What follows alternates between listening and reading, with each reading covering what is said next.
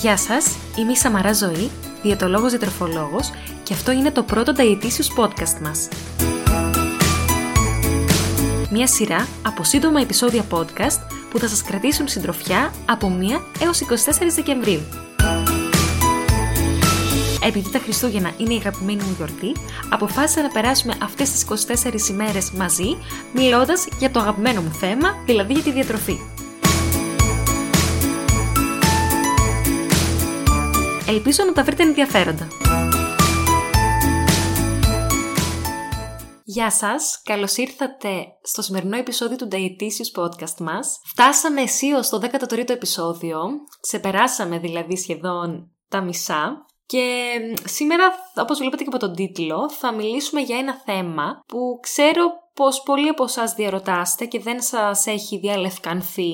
Επειδή τη δέχομαι πολύ συχνά αυτή την ερώτηση, γενικώς όπως έχετε διαπιστώσει στα podcast μας, σας αναφέρω πολύ συχνά ότι ε, έχω δεχτεί αυτή την ερώτηση και σας μιλάω για ένα θέμα που με ρωτάτε πολύ, γιατί υπάρχουν πάρα πολλές απορίες στο τομέα της διατροφής και στα podcast μας είπα να πιάσω κάποια ως ερωτήματα που κάνετε συχνά.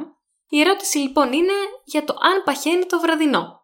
Λοιπόν, πόσο συχνά έχετε ακούσει, κόψε το βραδινό για να δυνατήσεις, εγώ τα χάσα τα κιλά, κόβοντας το βραδινό. Δεν είναι τίποτα. Απλά μετά τις 6 μην τρως τίποτα. Και τα λοιπά. Πάρα πολλά χρόνια από τι να σας πω, από τότε που η μητέρα μου ίσως προσπαθούσε να χάσει κιλά όταν ήταν μικρή, θα είχε ακούσει αυτήν την συμβουλή.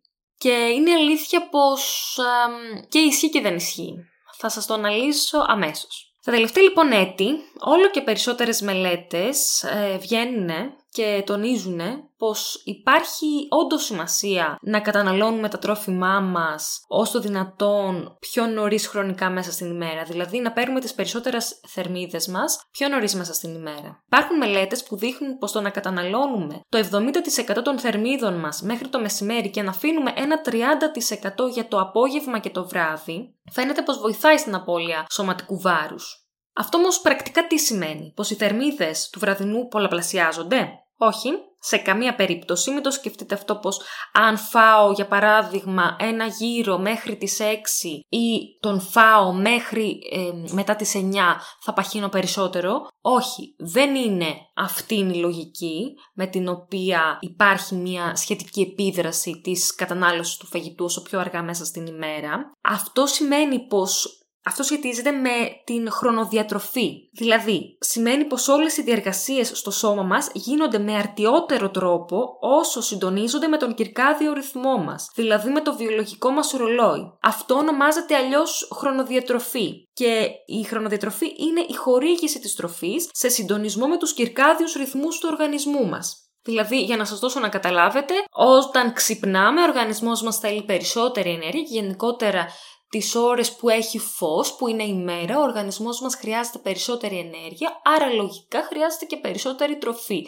Και όσο πλησιάζουμε προς τις απογευματινές και βραδινές ώρες, πέφτει η ενέργειά μας και άρα ο οργανισμός μας χρειάζεται λιγότερη τροφή. Γενικώς λοιπόν η πρόσληψη τροφής με το φως της ημέρας ερευνάται πάρα πολύ τα τελευταία χρόνια γιατί φαίνεται πως σχετίζεται με χαμηλότερο δίκτυ μάζα σώματος και χαμηλότερο κίνδυνο για παχυσαρκία. Γιατί όμως συμβαίνει αυτό; Κάποιες αιτίες λοιπόν που διερευνώνται και φαίνεται ότι σχετίζονται με τη χρονοδιατροφή είναι πως ίσως με την έλευση της νύχτας καταστέλλονται οι μηχανισμοί κορεσμού λόγω των ορεξιογόνων και ανορεξιογόνων ορμονών, δηλαδή της λεπτίνης και της γκρελίνης. Επίσης, η θερμογένεση λόγω τροφής, δηλαδή οι θερμίδες που καταναλώνει το σώμα μας για να πέψει την τροφή του, φαίνεται ότι ελαττώνονται το βράδυ. Και επίσης φαίνεται ότι υπάρχει καλύτερη ευαισθησία στην ινσουλίνη τις πιο πρωινές ώρες. Ωστόσο, χρειάζεται πάρα πολύ μελέτη ακόμα για να πούμε πως κάτι τέτοιο είναι δεδομένο και ότι μπορούμε να βασιστούμε πάνω σε αυτό για να τρεφόμαστε έτσι. Οι μελέτες που έχουν γίνει μέχρι στιγμής τουλάχιστον είναι αρκετά βραχυπρόθεσμες,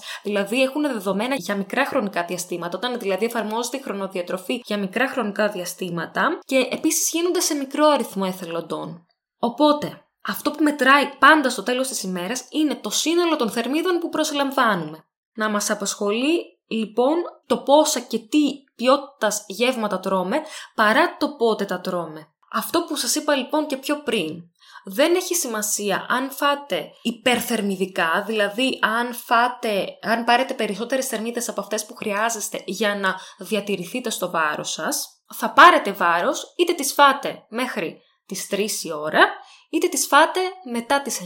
Άρα, κυρίως παίζουν ρόλο οι θερμίδες. Μην δηλαδή σας προβληματίζει πότε θα τις φάτε. Εμάς μας νοιάζει κυρίως το τι τρώμε. Άρα όχι το βραδινό δεν μπορούμε να πούμε έτσι ελαφρά την καρδία πως παχαίνει αν η συνολική διατροφή μας είναι ισορροπημένη. Οκ, οπότε καταλήγοντας υπάρχουν κάποια δεδομένα σίγουρα αντικρουόμενα στη βιβλιογραφία τα οποία υποστηρίζουν πως αν τρώμε όσο δυνατόν πιο νωρίς μέσα στην ημέρα είναι λίγο καλύτερο για τον οργανισμό μας και για τους βιοδείκτες. Ωστόσο τίποτα δεν είναι επιβεβαιωμένο, είναι πολύ πρώιμα τα αποτελέσματα, σε καμία περίπτωση δεν μπορούμε να τα εφαρμόσουμε, σε καμία περίπτωση δεν μπορούμε να βασιστούμε σε αυτό για να κόψουμε γεύματα μέσα στην ημέρα μας. Άρα, εστιάζετε στην ποιότητα και στην ποσότητα της διατροφής σας και μη σας προβληματίζει το πότε θα τρώτε. Και επίσης, σκεφτείτε πως αυτό έχει να κάνει άμεσα με τον τρόπο ζωής ενός ανθρώπου. Αν μιλάμε για έναν άνθρωπο ο οποίος δουλεύει με βάρδιες και μπορεί να δουλεύει όλη τη νύχτα, σε καμία περίπτωση εκεί δεν έχει νόημα να σταματήσει να τρώει, ας πούμε, μέχρι τις 6 μέχρι τις 9, αν μένει όλη τη νύχτα ξάγρυμνος. Επίσης, αν ένα άτομο ξυπνάει στις 12 η ώρα το μεσημέρι και κοιμάται στις 3 η ώρα τη νύχτα, πάλι εκεί δεν ξέρουμε κατά πόσο έχει νόημα ένας τέτοιος χρονικός περιορισμός της πρόσληψης θερμίδων.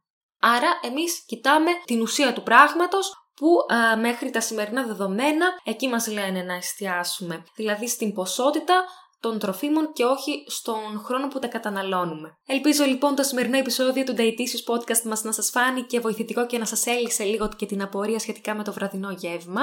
Μπορείτε να ακούτε όλα τα επεισόδια του Dietitious Podcast μας σε όλες σχεδόν τις πλατφόρμες podcast, στο Spotify, Google Podcasts, Apple Podcasts, Amazon Music. Γενικά υπάρχει σε πολλά, μπορείτε να τα γκουγκλάρετε αν θέλετε να δείτε. Επίσης μπορείτε να με βρίσκετε και στο Instagram, στο account παπάκι Dietitious κάτω παύλα Sam για υγιεινές συμβουλές, tips, body positive vibes και για να συζητήσουμε πράγματα που σας απασχολούν και εμείς θα τα πούμε αύριο με το 14ο επεισόδιο του Dietitious Podcast μας.